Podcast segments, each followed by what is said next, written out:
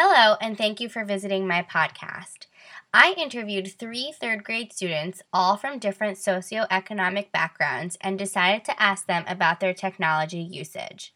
From my findings, I gather that each student really seems to enjoy technology. They are very familiar with what is current and like to utilize those resources in and out of the classroom.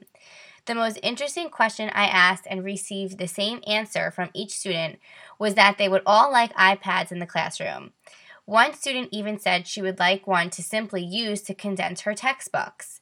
Overall, I found that my students were very capable of the current technology out there and would like to incorporate it more into the classroom.